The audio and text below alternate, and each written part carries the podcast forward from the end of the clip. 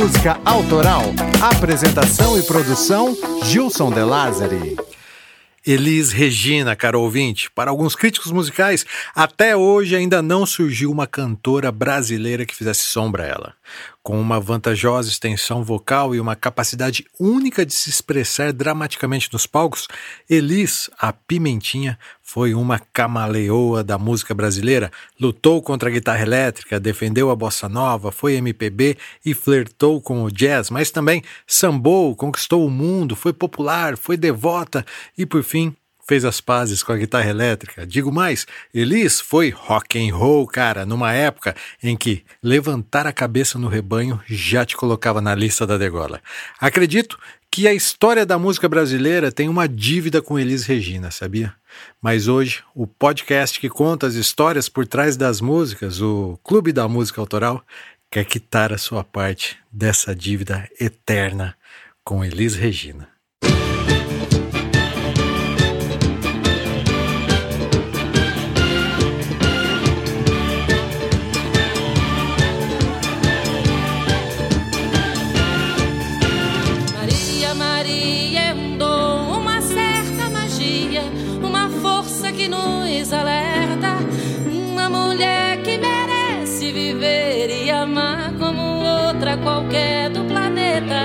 Maria, Maria, o som é a cor, é o suor, é uma dose mais forte, lenta de uma gente que ri quando deve chorar e não vive, apenas aguenta. O Clube da Música Autoral faz parte do Overcast, uma rede de podcasts que foge do padrão da podosfera tradicional. Conheça mais acessando overcast.com.br.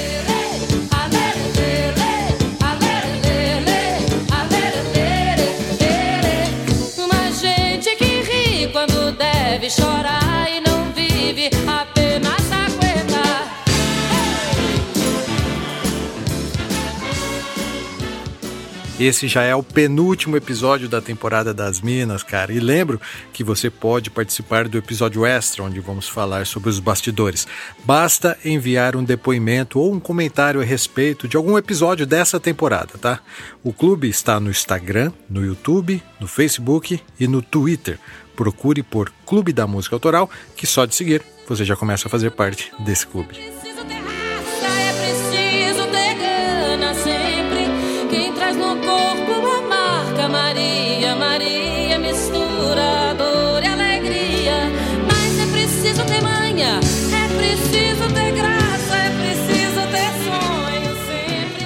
o projeto do meu livro ele segue, cara. Me ajude aí a editar e lançar Os Delírios Musicais, uma autobiografia onde conto a minha história de superação com a música. Criei uma campanha no Catarse e por lá você pode adquirir o livro na pré-venda, assim como adquirir outros prêmios legais, tá?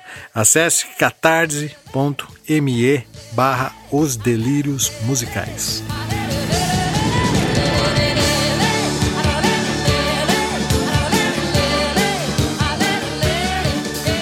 Como o Cocão bem lembrou, cara, Elis Regina é um tema que os sócios do clube já vem pedindo e votando há tempos. Claro, também, afinal, a história dessa mulher é incrível. E lembro que quem escolheu os temas dessa temporada foram os sócios do clube, aqueles que entenderam a causa e nos ajudam nessa missão. Se você também gosta dos podcasts do Clube da Música, cogite a possibilidade de ser um sócio apoiador, onde você paga um valor fixo mensal através do PicPay, PayPal apoia-se ou do PagSeguro e nos ajuda a manter essa ideia viva.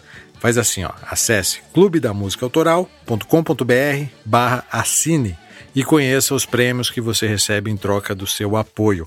E já aproveito também para mandar aquele tradicional salve aos sócios diretores, o João Júnior Vasconcelos Santos, Matheus Godoy, Antônio Valmir Salgado Júnior, Luiz Prandini, Emerson Castro, Henrique Vieira Lima, Luiz Henrique Oliveira Machado e ele também, né, o Caio Camasso, que ao lado do grande Patrick Lima é o responsável pelas artes de vitrine dessa temporada. Se você gostou dos quadros do Caio, procure ele no Instagram, artecamasso. Lembrando que sócios do clube têm um descontão caso queiram adquirir qualquer uma das telas do Caio, tá? Se eu não esqueci nada, Cocão, agora é com você. Pode soltar a vinheta que hoje lembraremos de Elis Regina, com respeito e sem ser vago.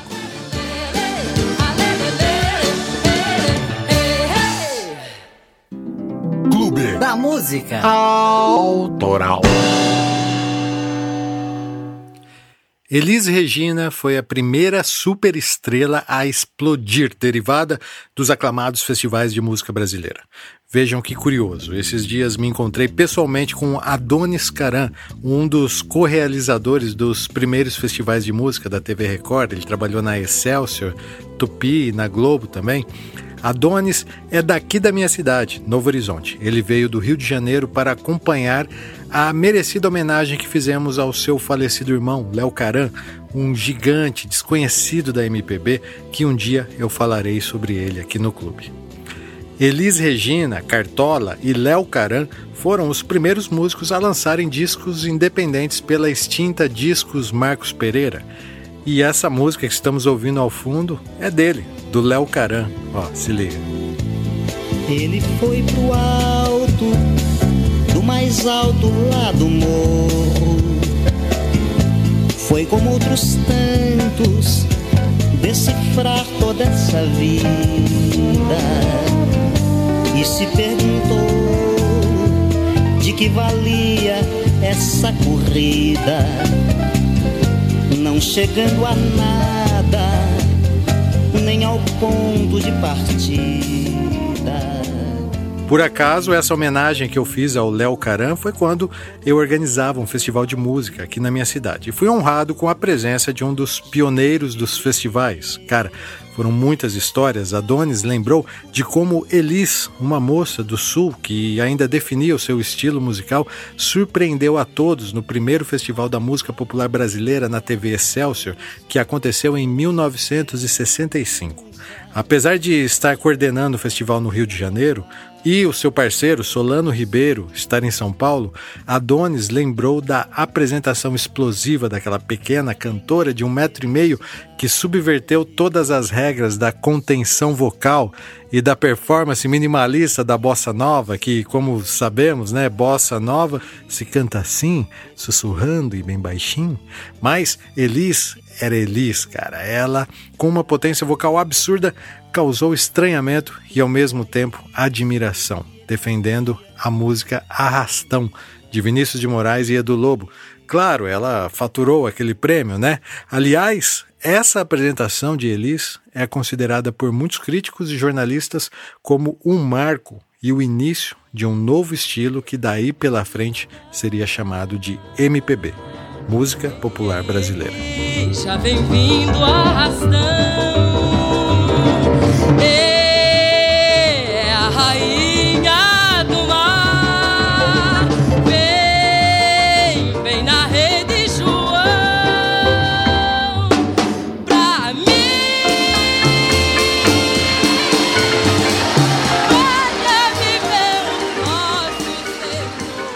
Esses festivais, cara, carregam o DNA da música brasileira. Se você gosta de histórias dessa época aí, é imprescindível que ouça o episódio 12 do Clube Jorge Maravilha, onde falo da ascensão de Chico Buarque.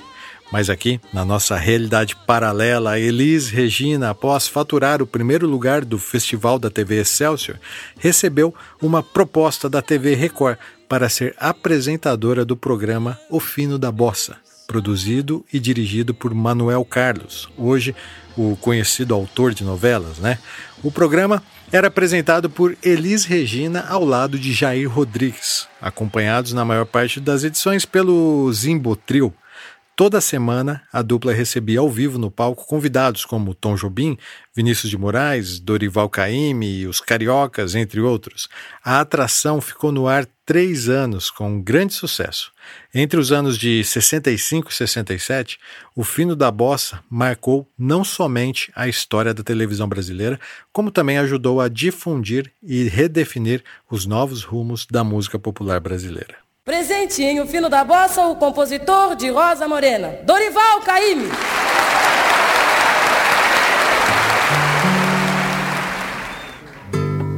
Lá vem a baiana de saia rodada santa levantada de nome da para Mas eu não vou Lá vem a baiana, coberta de contas, pisando nas pontas, achando que eu sou o seu ioiô. Mas eu não vou. Lá vem a baiana, mostrando os encantos, falando no Santos, dizendo que é filha do senhor do bom fim. Mas pra cima de mim, pode jogar seu quebranto que eu não vou. Pode invocar o seu santo que eu não vou. Pode esperar sentada a baiana que eu não vou. Um detalhe interessante também sobre o programa que Elis Regina apresentava é que a Philips gravou três LPs ao vivo, com canções que eram executadas né, no programa.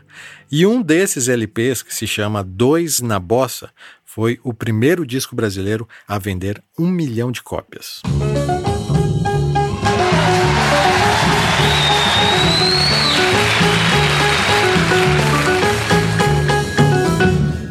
neguinho na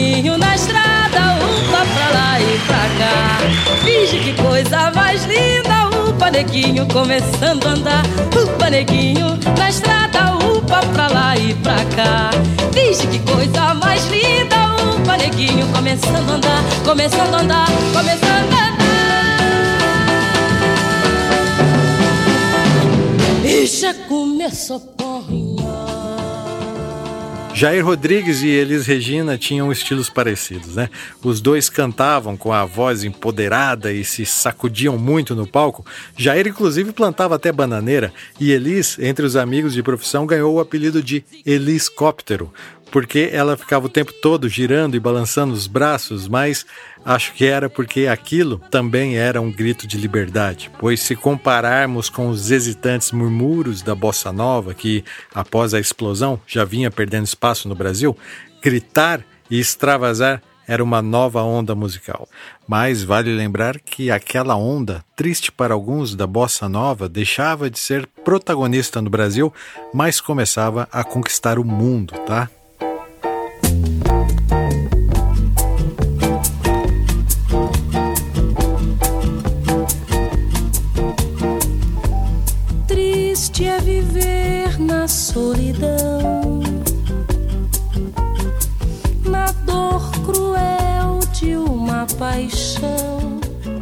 Enquanto isso, aqui no Brasil, Elis, a cantora mais popular de sua época, recebia muitos convites para tocar na Europa. Ela acabou se casando com Ronaldo Boscoli, que era um dos diretores do programa Fino da Bossa.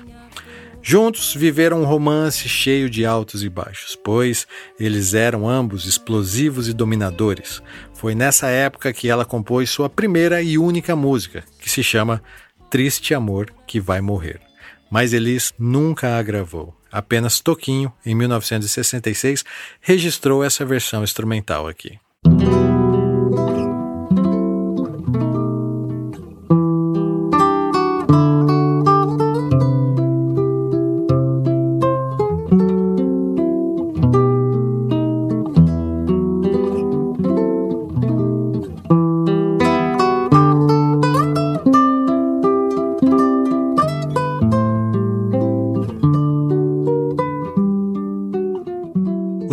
Programas de TV e as aparições em festivais transformaram Elis em uma mega celebridade. Como toda mega celebridade, ela também tinha problemas, era egocêntrica e às vezes abusava do álcool.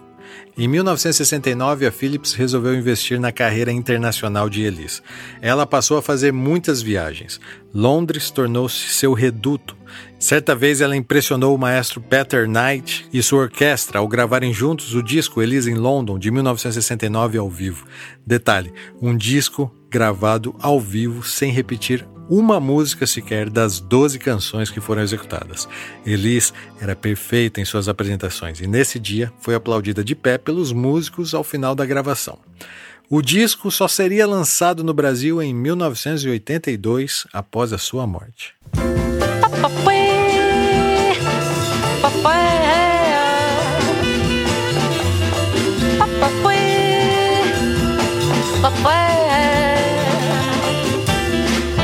Te contar, os olhos já não podem ver coisas que só o coração pode entender. Fundamental é mesmo o amor, é impossível ser feliz sozinho. O resto é mar. tudo que eu não sei contar. Acontece que Elise não conseguia se acostumar na Europa. Ela sempre inventava um motivo para voltar para o Brasil, principalmente após o nascimento de seu primeiro filho. Ela chegou a recusar contratos valiosíssimos, pois também se dizia uma cantora eminentemente brasileira. Sorte a nossa, mas azar de Elise, que calculou mal sua importância e a relevância de seus discursos no exterior. Certa vez, por ser perguntada por jornalistas franceses sobre o momento político atual do Brasil, Elis rasgou o verbo e fez críticas duras à ditadura militar. Ela passou a ser perseguida, inclusive os militares queriam saber a respeito de sua ligação musical com o movimento negro norte-americano, evidenciado pela versão que Elis gravou da música Black is Beautiful de 1971. Para vocês terem uma ideia na obsessão dos milicos, um diplomata sueco chegou a ser detido simplesmente por estar segurando um LP da Elis Regina. Hoje cedo, na rua do ouvidor, quantos brancos horríveis eu vi. Eu quero um homem de cor, um Deus negro do Congo ou daqui. Que se integre no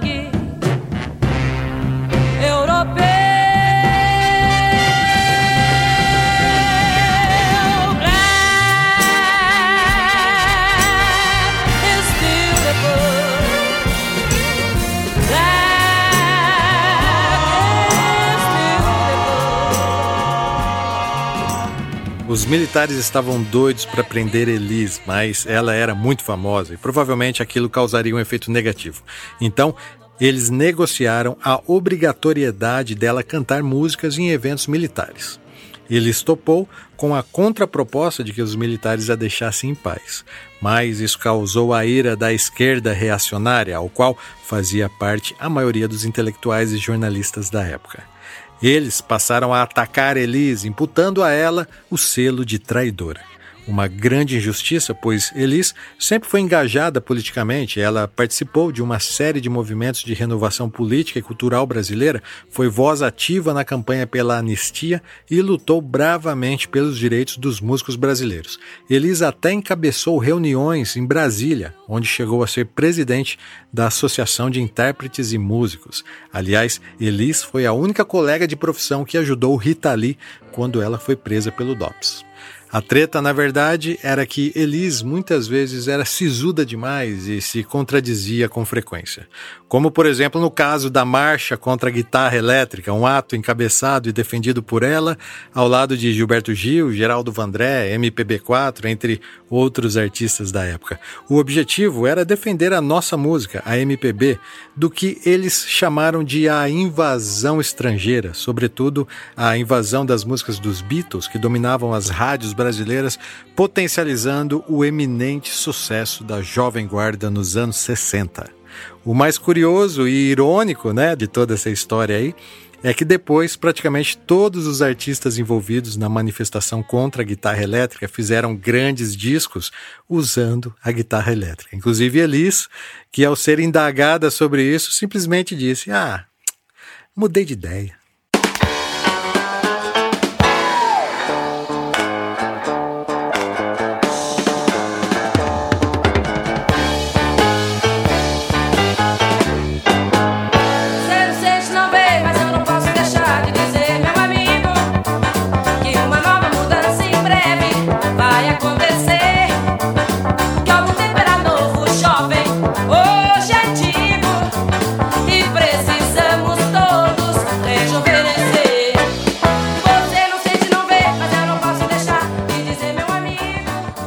Sabe um outro detalhe muito saboroso sobre Elise Regina?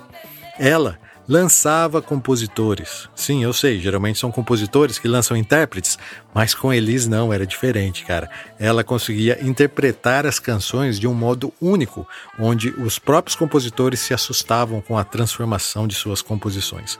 Milton Nascimento, por exemplo, foi lançado por Elis. Ele, por sua vez, a elegeu a sua musa inspiradora e a ela dedicou inúmeras composições, como Maria Maria, por exemplo, que apesar da letra ser inspirada na história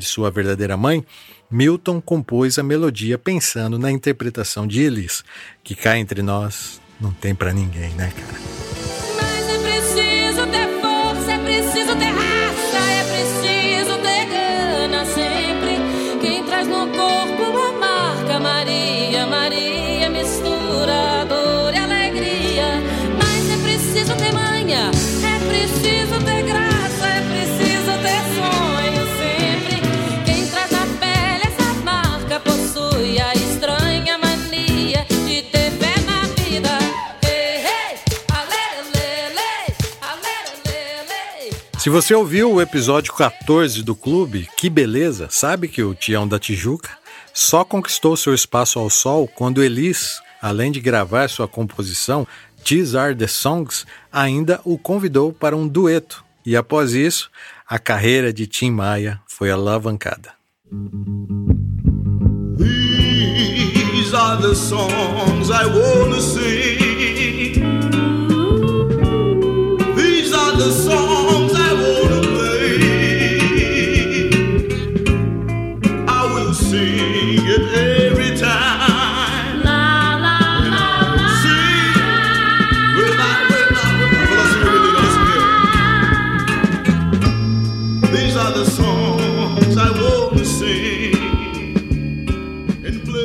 Renato Teixeira, Tim Maia, João Bosco, Aldir Blanc, Sueli Costa, todos foram revelados quando Elis escolheu suas músicas para interpretar. Aliás, entre tantas histórias, Gilberto Gil, um baiano que veio para São Paulo trabalhar em uma fábrica de sabonete, certa vez recebeu uma ligação. Era Elis. Alguém havia falado bem de Gil para ela e ela queria ouvir as suas músicas. Assustado, Gil perguntou: Ok, mas quando que a gente se encontra? Elis disse: Pode ser agora? Gil foi imediatamente ao seu apartamento na Avenida Rio Branco e esse foi o início de inúmeras parcerias. Gil conta também que, após ouvi-la cantando Se Eu Quiser Falar com Deus, ele se perguntou: Como é que eu vou cantar essa música agora? Se eu quiser falar com Deus, tenho que ficar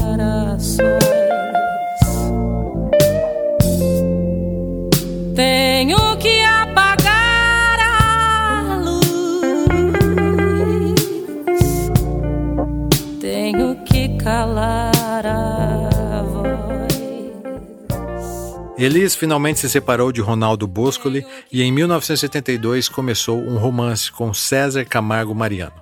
Ele, um grande pianista, transcendeu a vida amorosa. César passou também a arranjar as músicas e dirigir os shows de Elis, deixando-a mais segura e à vontade em suas atividades profissionais.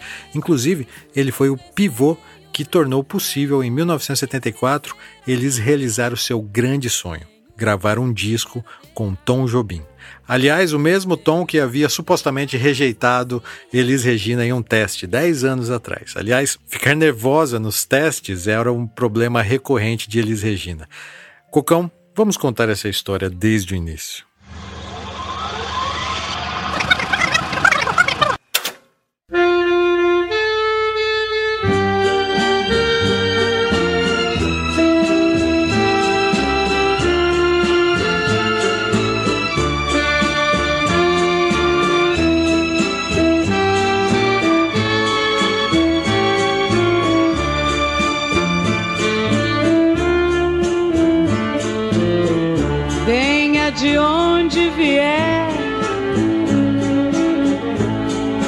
De onde chegar. Aquele amor que sonhei virá que eu sei, é só esperar. Filha de Romeu Costa e de Erci Carvalho, Elis Regina nasceu na capital do Rio Grande do Sul, Porto Alegre, no dia 17 de março de 1945. Seu nome tem origem do nome de uma personagem de um romance que sua mãe lia na época e se chamava Miss Alice. Seu pai, Romeu, tentou batizá-la assim, mas foi impedido sob a argumentação de que Elis poderia ser tanto nome de homem quanto nome de mulher e que deveria haver um nome feminino entre Elis e Carvalho. Romeu sugeriu então que ela fosse chamada Elis Regina Carvalho Costa. Estrábica, a pequena Elise usava óculos e era focada nos estudos. Sua mãe lembra que, já na adolescência, tudo que Elise fazia precisava ser ouvindo música. Sua principal influência era a rainha do rádio, Ângela Maria, que estamos ouvindo ao fundo. Ó.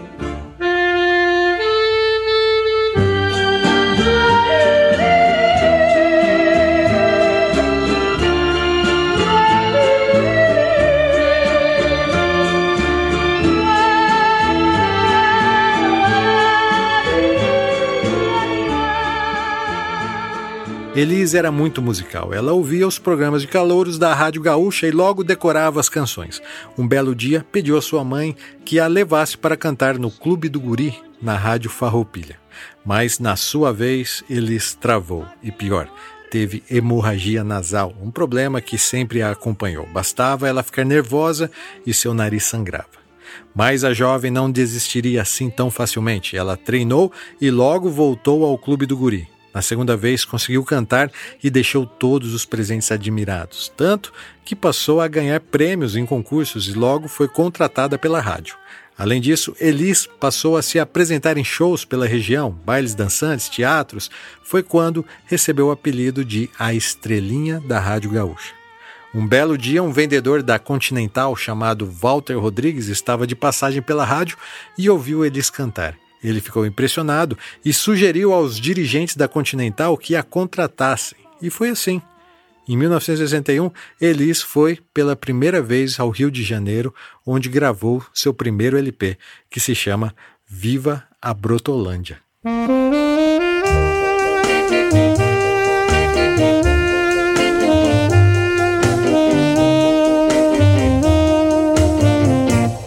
Hoje eu vi um tal brotinho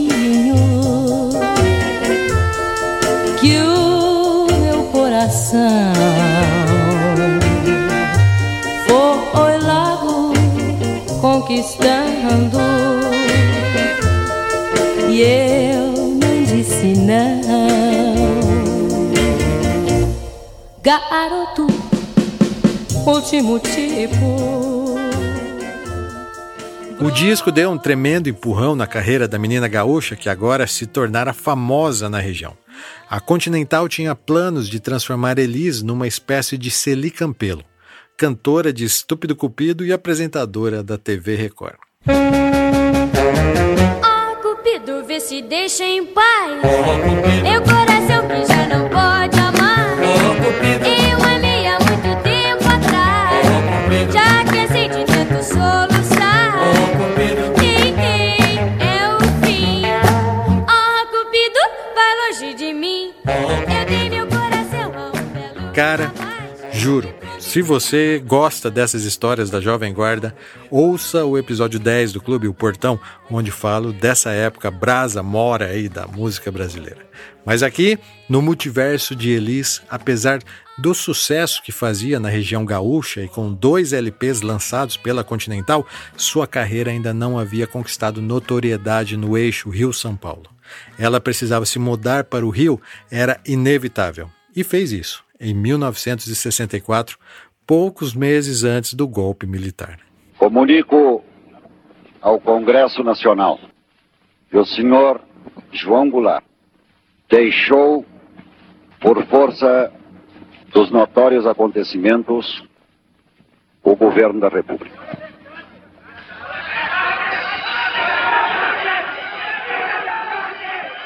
Logo que chegou no Rio de Janeiro, Elis se deparou com um momento de insegurança e recesso, mas ficou sabendo de um teste Vinícius de Moraes e Carlos Lira preparavam o disco do musical Pobre Menina Rica, orquestrado pelo maestro Tom Jobim. Elis não teve dúvidas e fez o teste, mas ficou nervosa, né? Dizem que seu nariz sangrou. Mesmo assim, aparentemente estava tudo certo, ela cantaria no disco, mas de última hora chamaram a cantora Dulce Nunes em seu lugar. Ele soube por terceiros que sua participação havia sido vetada por Tom Jobim, que teria dito que não queria uma cantora de churrascaria em seu disco. Era tudo mentira, nem mesmo Tom participou daquele disco. O problema é que o primeiro encontro de Elis com Tom Jobim acabou assim, com um clima tenso. Ele seguiu com seu sonho e passou a tocar em bares cariocas. Logo virou atração fixa do Beco das Garrafas, lugar onde nasceu a bossa nova. Até que em 1964, Elis participa do primeiro Festival da Música Popular Brasileira com a música Arrastão e o resto nós já contamos, né? Mas e o Tom Jobim?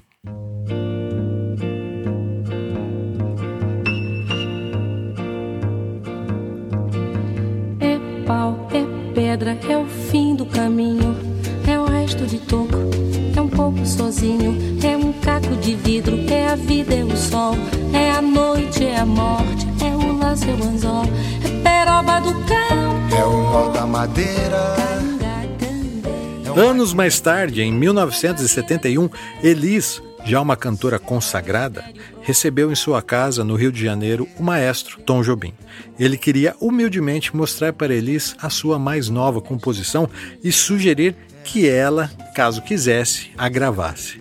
Era nada menos que Águas de Março. Elis enlouqueceu e na hora ela topou, claro, como assim? Águas de Março foi lançada no álbum Elis, de 1972. Tom, ao ouvir a canção, ligou e disse: Elis, essa nem Frank Sinatra faria melhor. No rosto desgosto é um pouco sozinho, é um estrepe, é um prego, é uma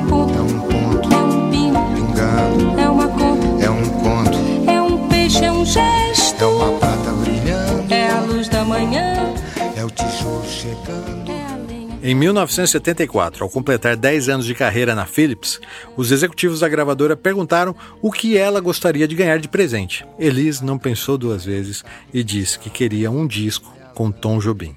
O pedido inusitado surpreendeu os diretores da gravadora que pensavam que a cantora iria pedir um carro ou uma viagem, mas não. Ela gravou Elis e Tom, que foi lançado em 1974. O disco foi gravado em Los Angeles e contou com o um arranjo do seu marido, César Mariano, que fez uma inovação ao levar instrumentos elétricos para a bossa nova. Poucos sabem, mas esse disco é um fenômeno de vendas internacional e foi considerado pela Rolling Stone o 11º melhor disco da música brasileira. Um esse amor, uma canção para fazer feliz a quem se ama. Elis adorava esse clima jazzístico misturado com a bossa nova e voltou a fazer muitos shows nos Estados Unidos e na Europa.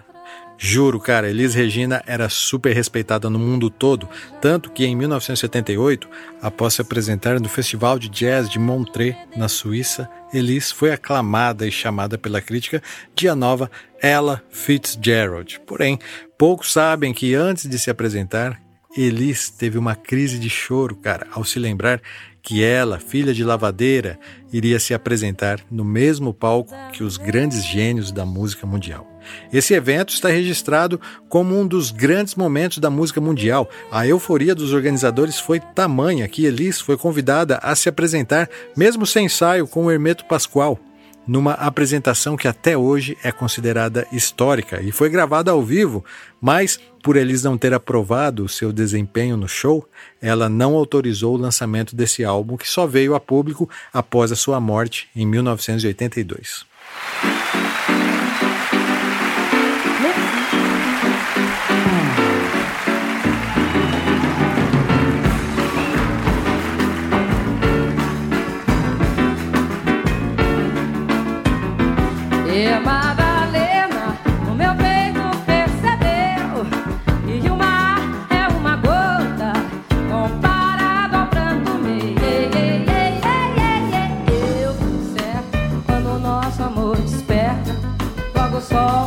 Se desespera e se esconde lá na serra. Ei, Madalena, o que é meu não se divide. Cara, vocês entenderam? Isso aí é um disco de improviso gravado durante o mais importante festival de jazz do mundo, com Elis e Hermeto Pascoal juntos no palco.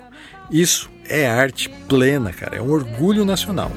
Forte ou fraco, alegre ou triste, yeah,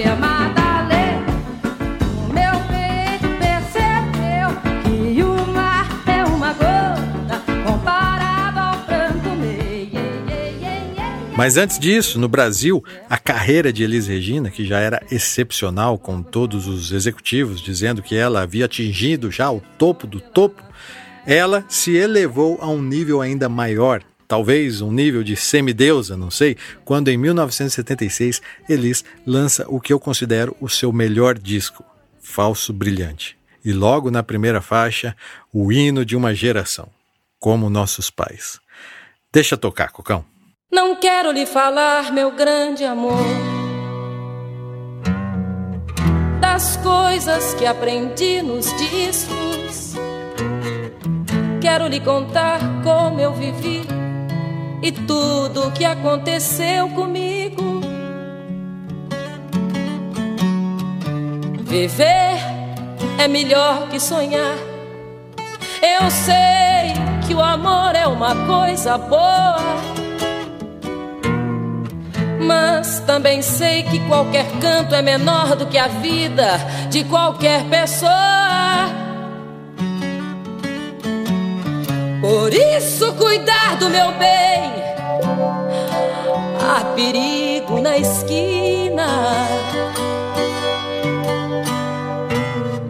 Eles venceram e o sinal está fechado para nós que somos jovens.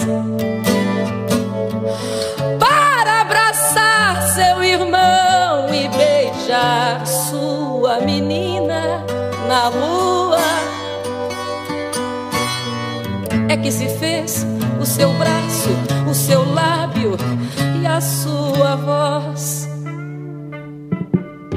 Você me pergunta pela minha paixão. Digo que estou encantada como uma nova invenção. Eu vou ficar nesta cidade, não vou voltar pro sertão.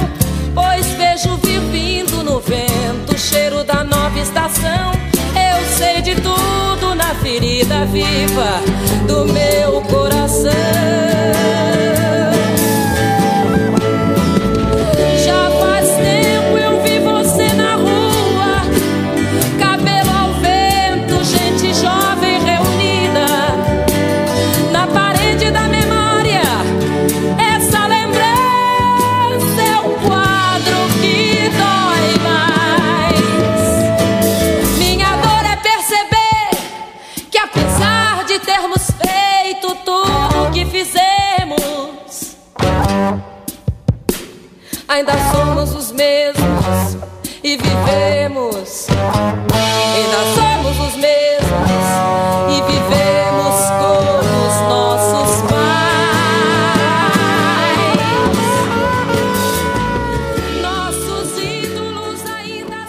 Essa canção é de Belchior, aliás, do até então desconhecido Belchior, mas vocês sabem, Elis, como de costume, deu outro significado com sua interpretação. E ela também gravou nesse disco uma outra canção do Bel, que se chama Velha Roupa Colorida. Na verdade, esse disco nasceu de um espetáculo montado para contar a história de Elis. Falso Brilhante bateu recorde no show business brasileiro, ficou por mais de quatro meses em cartaz, encerrando sua temporada em 1977, depois de 257 apresentações e de ter sido visto por 280 mil pessoas. O disco, no lançamento, foi recebido de forma tímida, mas atualmente, Falso Brilhante é considerado não apenas um dos maiores sucessos da carreira de Elis Regina, como um dos discos mais representativos dos anos 70. Os sonhos mais lindos sonhei. De quimeras mil, um castelo Os filhos de Elise César, Pedro Mariano e Maria Rita, nasceram nessa época, no final dos anos 70. Ela resolveu se afastar um pouco da agitação da capital paulista e se mudou para a Serra da Cantareira. Lá, ela realizou seu sonho de ser dona de casa, como sua mãe era, né? E desenvolveu sua espiritualidade. Elis era espírita, estudiosa de Allan Kardec e chegou a psicografar algumas cartas, sabia? Mas ela ficou religiosamente famosa quando gravou Romaria. E, aliás, revelou também mais um grande compositor, Renato Teixeira. A música tornou-se um enorme sucesso em todo o Brasil e surgiu das observações de Renato Teixeira vendo os romeiros rumo à Aparecida do Norte. Porém, Elis deixou de cantar Romaria particularmente após uma fã vir lhe pedir um autógrafo aos prantos, segurando uma imagem de Nossa Senhora como se viesse pedir bênção a ela, sabe? Sou caipira, pirapora, nossa Senhora de Aparecida. Ilumina a mina escura e funda o trem da minha vida. Sou caipira, pirapora, nossa Senhora de Aparecida. E funda o trem da minha vida. E é com esse clima de oração que eu aproveito e peço ao Cocão que rode a vinheta, pois temos muitas histórias para contar sobre Elis, mas o episódio 29 do clube também precisa falar sobre o seu grande clássico, O Bêbado e a Equilibrista. Quem é? Clube da Música Autoral.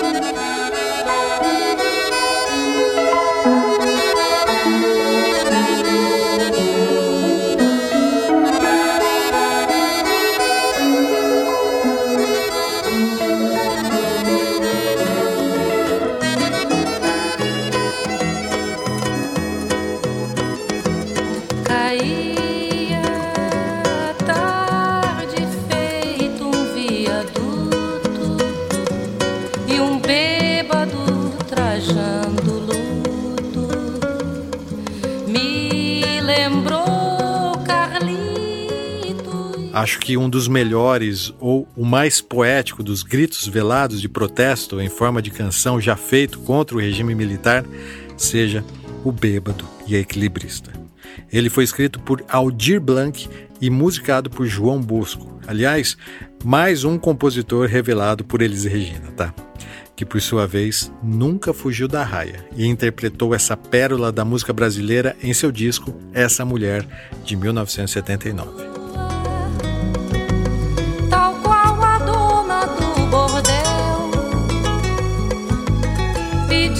Cada estrela fria um brilho de aluguel.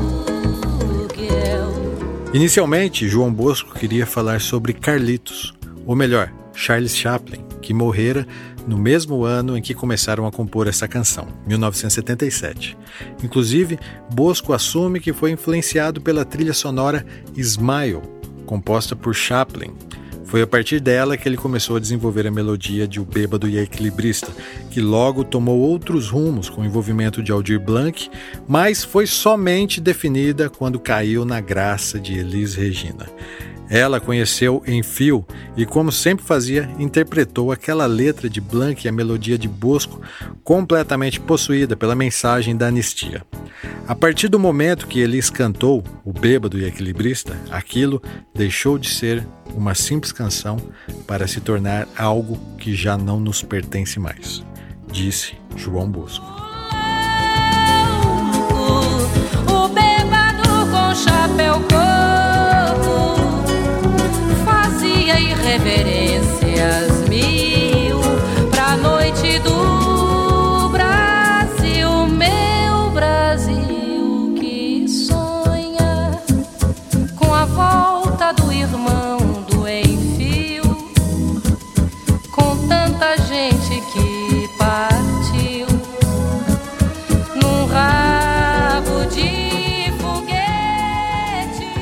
Para nos situarmos e compreendermos essa letra pela ótica de seus criadores, vale lembrar que a ditadura brasileira sofria grandes reveses no fim dos anos 70.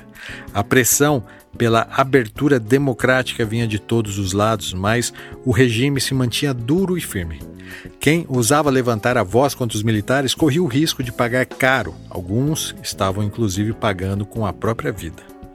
Mas vamos imaginar que o bêbado, nesse caso, seja a classe artística, representado pelo seu símbolo maior, Carlitos, personagem de Charles Chaplin, com toda a sua áurea de liberdade e utopia.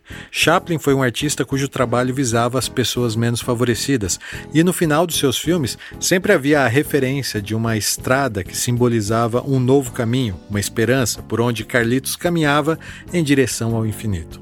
A equilibrista, por sua vez, nesse caso, representa aquele fio de esperança que estava surgindo. A volta da democracia era um sonho distante, mas havia um fio de esperança que se equilibrava e insistia em não cair.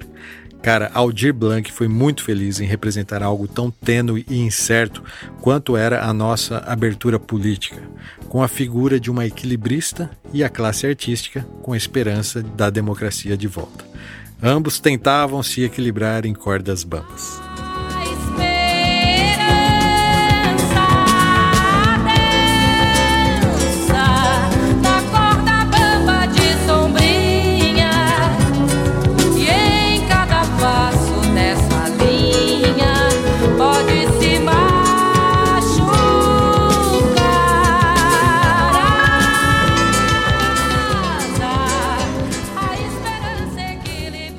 Aldir Blanc tem fama de ser um poeta repórter, pois seus textos geralmente são fatos de uma época. E no decorrer dessa música, ele evidencia passagens deste período em que havia repressão nas ruas, censura e muitas incertezas. Por exemplo, o viaduto que cai com a tarde, né? No caso, era o viaduto Paulo de Frontin, no Rio de Janeiro, que desabou em 1971, deixando 29 mortos. Um bêbado trajando luto me lembrou Carlitos. Essa era a ideia inicial de João Bosco, uma música para saudar o eterno Carlitos. Mas Aldir estava profundamente envolvido com a censura, inclusive apoiando famílias cujos entes haviam sido expulsos do Brasil e alguns foram assassinados. O traje de luto, nesse caso, simboliza a tentativa de calar a classe artística. Era um luto pela falta de liberdade de criação, mas vale lembrar que também existia uma parte da classe artística que estava neutra. Muitos haviam vendido a sua cumplicidade. Para o poeta, nesse caso, todo final de tarde sugere uma certa melancolia e tristeza, uma vez que estamos saindo da claridade do dia para a escuridão da noite. Aldir Blanc utilizou essa simbologia para representar a situação na qual vivia o Brasil, já que as sessões de torturas eram realizadas nos porões do Doicote durante a noite. Sem luz própria, a lua assume as funções de dona do bordel, pegando emprestado um pouco do brilho das estrelas, exatamente como faz a cafetina com suas contratadas né, em um prostíbulo. Mas há quem diga também que a lua que o poeta sugere, na verdade, representa a Rede Globo, um dos principais instrumentos de mídia usado a serviço dos militares. Tente imaginar as estrelas frias sendo os artistas que não aderiram à resistência. A Lua, dona do bordel, no caso, a Globo, tinha muita importância no setor artístico da época. Eles tinham o poder de criar ídolos, imagens e pensamentos, e ainda por cima difundi-los para a massa brasileira de forma que abafasse aquela realidade. Isso explica hoje em dia a negação de pessoas quanto ao autoritarismo dos militares. Afinal, a imagem vendida na mídia era outra e os veículos que ousavam dizer a verdade eram censurados. A ideia de que a Lua seja a Globo fica mais claro se pararmos para analisar os subsídios que a emissora recebia dos militares em troca da programação pró-governo. A frase "pedi a cada estrela fria um brilho de aluguel" faz muito sentido e evidencia o fato da emissora ter dado seu maior salto financeiro durante o regime militar ao alugar a emissora para os interesses do governo. chupavam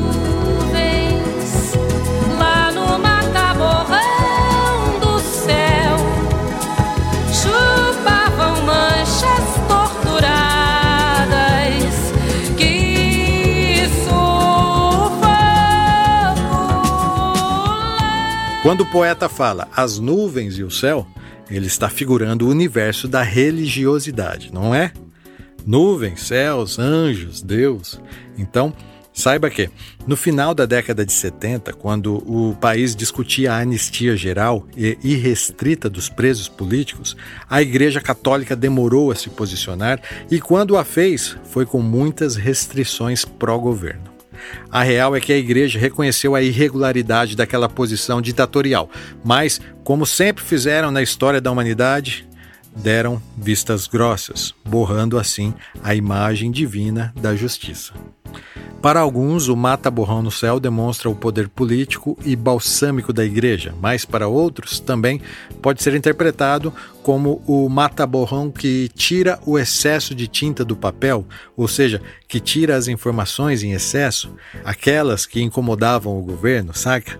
As tais manchas da tortura, e isso pode ser interpretado como uma referência às vítimas do regime militar que passaram pelo mata-borrão.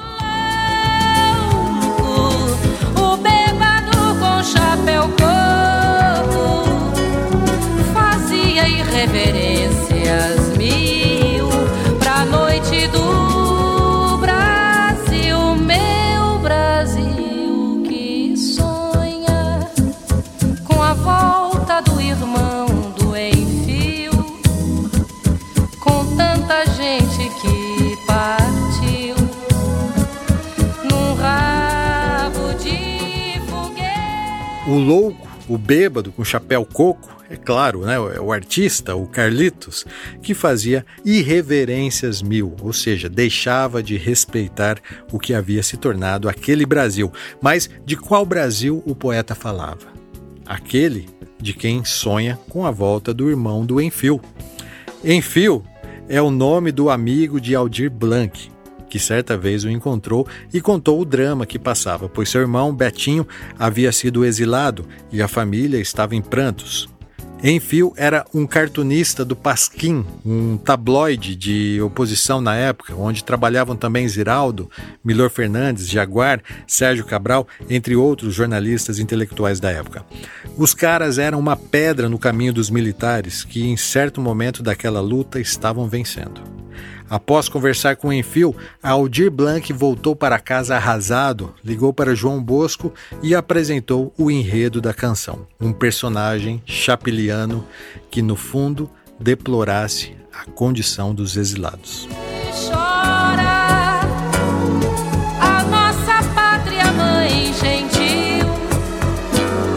Choram Marias e Clarices no solo do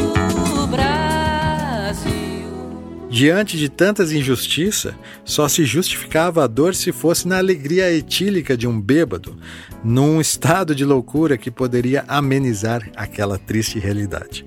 O nacionalismo também aparece nas entrelinhas com o hino nacional, a nossa pátria, mãe gentil, a mãe que não abandona nenhum de seus filhos, abrigava as esposas e mães que choravam por seus filhos e maridos.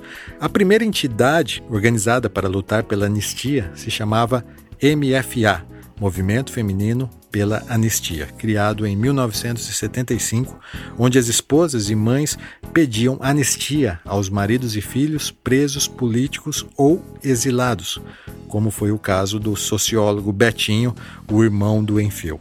Mas, em um ponto, a letra da canção é muito clara quando relembra as mortes do jornalista Vladimir Herzog e do metalúrgico Manuel Fiel Filho, ao citar os nomes de suas esposas, Maria e Clarice, respectivamente. A letra de O Bêbado e a Equilibrista traz a voz de alguém que, no momento de consciência, acorda para um mundo totalmente adverso. Observa o que está à sua volta, o céu, né, a cidade, um bêbado, o cair da tarde. Tudo é estranho, triste. Mesmo assim, há uma esperança que não abandona sua missão. O consolo é poder ainda vislumbrar a liberdade e sonhar com ela, mesmo quando os olhos só conseguem ver a opressão. Ao fim, fica claro o desejo de liberdade que sempre vai estar no coração do homem. Esta é a sua arte e o show tem que continuar.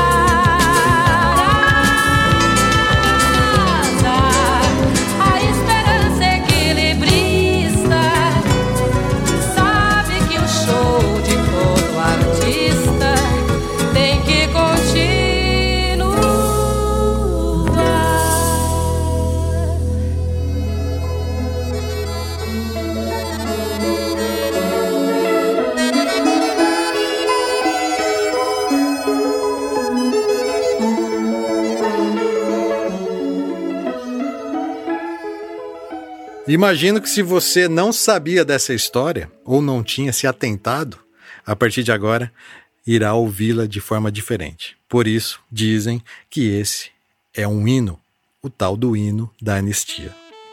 A canção foi um sucesso arrebatador. O Bêbado e Equilibrista foi cantada pela primeira vez por Elis num programa de TV em São Paulo. No dia seguinte, estava estourando em todo o Brasil e olha que ainda nem tinha sido gravada. Elis a Pimentinha também sofreu nas garras dos milicos, vocês sabem, né? Como ela era uma estrela internacional, sua opinião sobre o movimento político era muito requisitado nas entrevistas. A quantidade de artistas, jornalistas e líderes de oposição que estavam sendo exilados e presos no Brasil estava repercutindo por todo o mundo, mas Elis, talvez por excesso de honestidade ou por calcular mal a repercussão de suas palavras, acabou criticando o governo brasileiro duramente em entrevistas concedidas principalmente em Paris. Ao chegar no Brasil, ela foi imediatamente detida.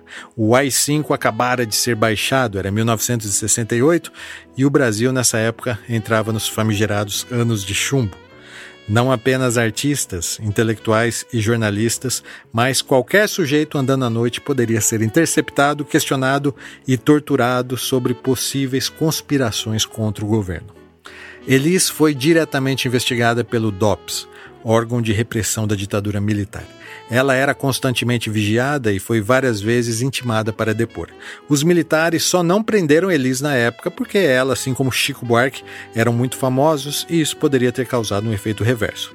O que eu quero dizer é que ela, Elis, sabia o quão cruéis aqueles subordinados do governo poderiam ser. Ela fez acordo e precisou cantar em festas dos militares de graça.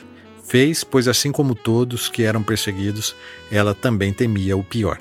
Mas, em 1978, Elis lavou a alma com sua magnífica interpretação de O Bêbado e a Equilibrista.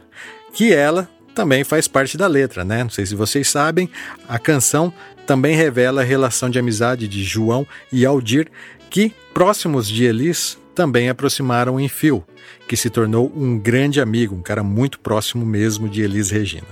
E é assim que chegamos ao fim de mais um episódio do Clube da Música Autoral. Lembrando que O Bêbado e a Equilibrista é, na verdade, uma canção que, além de tudo, celebra a amizade de João Bosco, Aldir Blanc, Enfio e Elis Regina. Venha me beijar de uma vez. Você pensa demais pra decidir.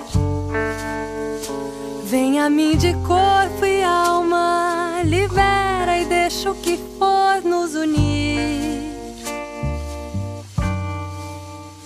Não vá fugir mais uma vez, vença a falta de ar que a flor do medo traz. Tente pensar, pode até ser mal e tal, é, mas pode até ser que seja demais. Essa é a cantora Bruna Carano, a indicação autoral do episódio 29. Bruna conta que começou sua carreira na música após ler a biografia de Elis Regina. Ela conta que, ao ler a história de Elis, fui conhecendo sua obra desde o início, ouvindo cada música, e à medida que ia conhecendo o contexto em que foram gravadas, fui conhecendo também a artista por completo e meu envolvimento foi absurdo. Foi por causa da Elis que dei forma e luz a uma ideia que já tinha crescendo dentro de mim, um rascunho colorido de uma artista que eu me tornei. Essa e todas as músicas que citamos nesse episódio estarão numa playlist exclusiva que você poderá ouvir no Deezer e no Spotify. Aliás, todos os podcasts do clube estão por lá, tá? É só procurar por Clube da Música Autoral. Não vá se perder outra vez nesse mesmo lugar por onde já passou. Tente pensar, pode até ser sonho pode até ser que seja demais. Lembro também que está rolando no Catarse o financiamento coletivo do meu livro, Os Delírios Musicais, um projeto digno que merece o seu apoio. E nas redes sociais, nas quartas-feiras, quinzenalmente, rola uma live para debater os últimos episódios. Procure por Clube da Música Autoral, que só de seguir você já começa a fazer parte desse clube.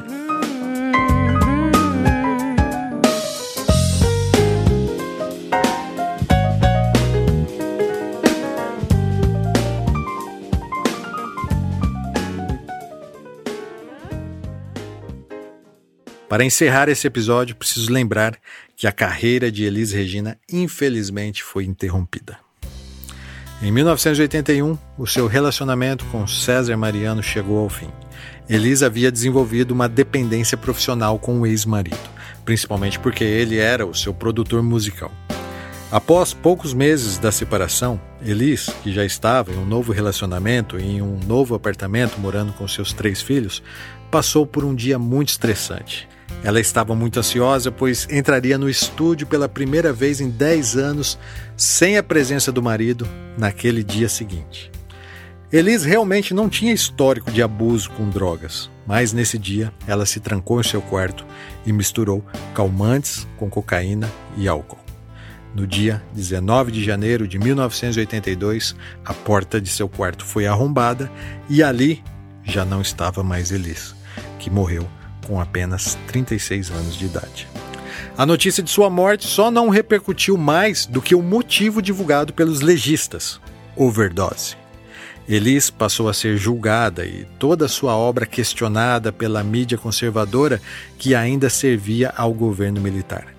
Em defesa de Elis, Enfio, seu grande amigo, publicou uma nota no Pasquim que dizia: Elis Regina, a cantora, foi morta pelos homens ao seu redor que não souberam lidar com um espírito muito à frente de seu tempo.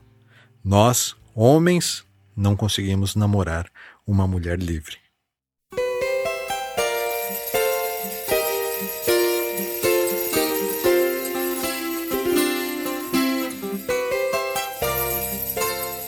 A edição do Clube da Música Autoral é do Rogério Silva e a produção é minha, Gilson De Lázari. Foi um prazer falar de música com vocês. E até a próxima.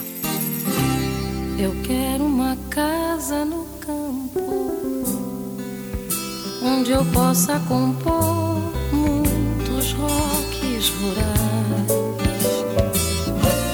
e tenha somente a certeza dos amigos do peito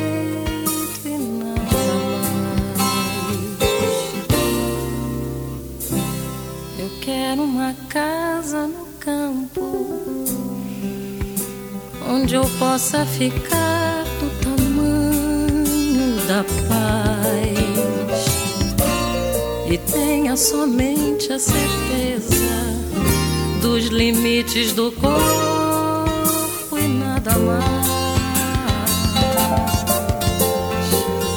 Eu quero carneiros e cabras pastando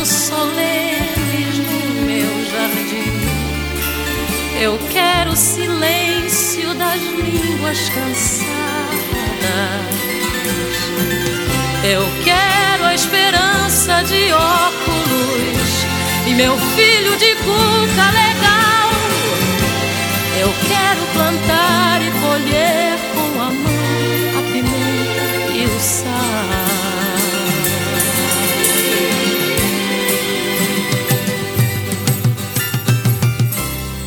Quero uma casa no campo do tamanho ideal, pau a pique, saber. Onde eu possa plantar meus amigos, meus discos